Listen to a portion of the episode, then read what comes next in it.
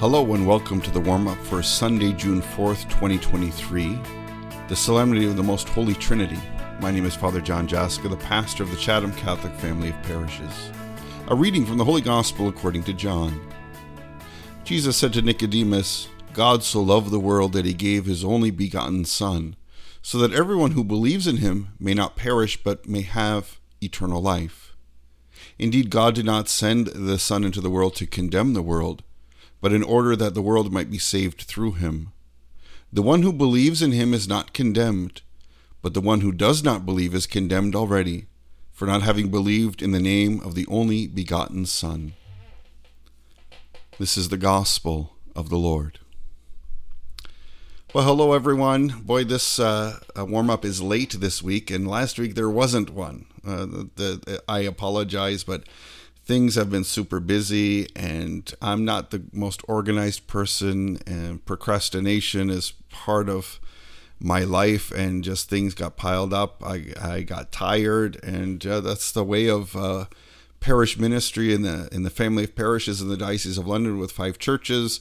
Uh, Father Darius was away for a month on holidays. Uh, he's back and he's well rested and ready to go. But that also uh, kept Father Robert and I uh, very, very busy and amongst so many things, uh, our discernment process for the future is also consuming a lot of time. So, doing a lot of running around, a lot of great things going on, but just a little bit overwhelming. So, I'm finally back um, uh, and uh, ready to offer a little bit of sharing uh, as we get back into ordinary time.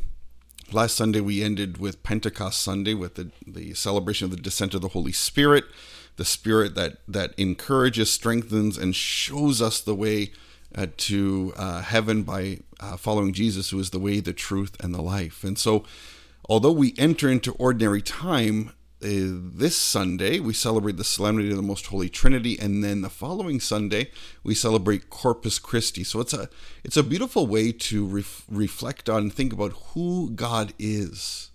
You know, we're we're called to be missionaries, proclaimers of the good news. Uh, we're called to become Christ for one another well, how can this be? How can this happen being filled with the Holy Spirit? I think this coming weekend, as we celebrate the Holy Trinity, we can not only learn more about who God is, and of course, the Trinity is a mystery, but it's not a mystery that we can't unpack, that we can't discover, that we can't find more. But also, I think it's a chance to discover who we are. And I, I want to just share three basic things of how we can learn our God as a Trinity, as, as Father, Son, and Holy Spirit, one God, three persons, as unity, community, and love. So the Holy Trinity is uh, perfect unity. You know, Father, Son, and Holy Spirit are not separate beings in terms of divided, separated. They are always in harmony. It's three in one. And there is this powerful sign of how they cooperate as Father, Son, and Holy Spirit, and how they um, radiate love, grace, mercy with one mind, one heart, and one purpose, with one mission.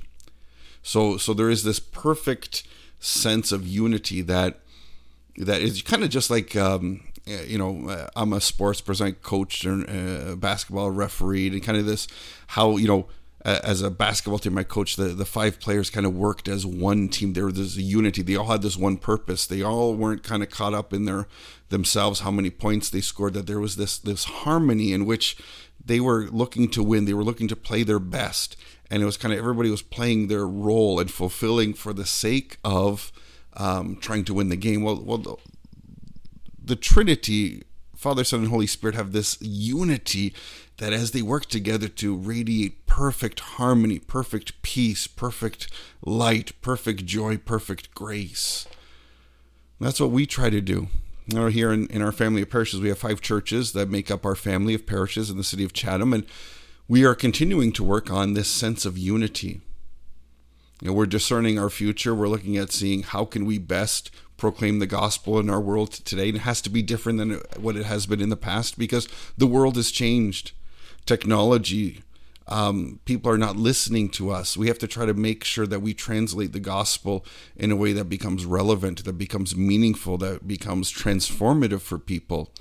And we have to kind of go out and, and, and, and encounter, dialogue, uh, interact with people because most of them aren't coming to church. And so we have to change our strategy, change our tactics, change our, our system so that we can do that.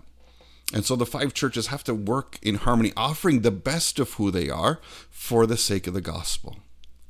And sometimes the danger is is that especially when we're kind of discerning how and how we're going to look in the future, which way we're going to go, there is a fear that's a genuine fear of change and um, trying to protect what we know uh, what we're familiar with. And, and that that's hard. But the gospel always challenges us. Jesus will never let us sit idle.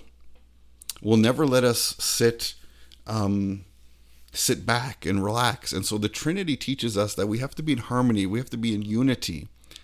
And so so we have to first embrace um, this one mission, this one mind to radiate love, to radiate grace, to radiate hope. So that's the sense of unity. Trinity is unity, and it teaches us. The second one is community. So the God, the Father, sent Jesus to to show us the way, to lay down His life on the cross, to be raised again, to show us the pathway to heaven, and Jesus gives us the Holy Spirit to help us along the way there is this sense of community as God the Father, God the Son, God the Holy Spirit go beyond themselves and are a perfect community of love, taking care in a sense of one another, going beyond themselves. And so, the, you know, the Trinity teaches us that we need to be real community. A community that always goes beyond itself, always looks beyond uh, our own interests for the sake of the other, for the sake of those who are in need, to truly um, help build this sense of community where everyone is welcome, where everyone is treated with great love, with respect, with dignity, and uh, certainly for parish communities that work together, that has to happen with mutual respect and love and a willingness to sacrifice for one another. And that leads to uh, the last one. So we've got unity, uh, community, and the Trinity teaches us perfect love a love that sacrifices a love that goes beyond, uh, a love with a purpose for the benefit of the other. And so um, the Trinity teaches us, in a sense, I think, going beyond, willing to sacrifice, and, and that love that is always concerned for the other. And so God the Father out of love sends Jesus and kind of goes beyond and Jesus fulfills this mission and kind of then gives us the Holy Spirit which is Christ's love for um, the Father and then there's this perfect gift of the Holy Spirit and so for us the, the, the Trinity teaches us how to truly love to go beyond ourselves to reach out as community to those who are on the fringes and to offer love and so as we celebrate Trinity Sunday it's not just about learning who God is, but it's learning who we are because we're made in the image and likeness of God. And I think if we're going to strive to be the best we can be, we have to be um, united as one family, building a sense of community, which is giving the best of ourselves for the greater good. And it has to be rooted in love. And love always goes beyond ourselves for the sake of and benefit of the other, for healing, for grace, so that others may be happy that's why this uh, weekend uh, of the Most Holy Trinity, the solemnity, is so important for us. And I hope our triune God inspires each of us to be willing to adapt for the sake of the gospel, to willing to embrace um, a pathway of service, a pathway of building connections, a pathway of strengthening relationships with one another and with our God who loves us.